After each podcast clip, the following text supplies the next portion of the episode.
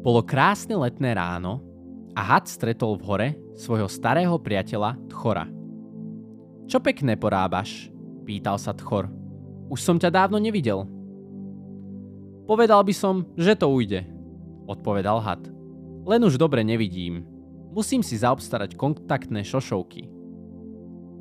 Had si ich skutočne zaobstaral a o pár dní sa znova stretol s Tchorom. Teraz nie len dokonale vidím, povedal svojmu priateľovi, ale môj rodinný život sa zlepšil. Ako už môžu kontaktné šošovky zlepšiť rodinný život? Jednoducho, povedal had. Zistil som, že žijem s hadicou na polievanie záhrady. Kazimír Vojtovič Posledný objav vo veci choroby sa volá syndróm neviditeľného človeka. Stále ho máme pred sebou, pri stole, v obývačke i v spálni, cítime jeho fyzickú prítomnosť a predsa ho nevidíme. Dalo by sa povedať, nechceme ho vidieť.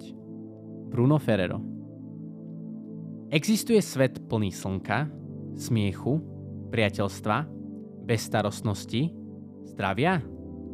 V Londýne hovoria, že je to v New Yorku, v New Yorku hovoria, že v Kalifornii, v Kalifornii hovoria, že je to v Paríži a v Ríme a v Paríži a v Ríme hovoria, že v Londýne.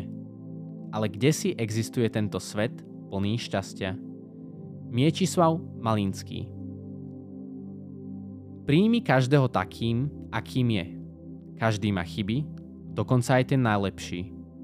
Cezar Fleischmann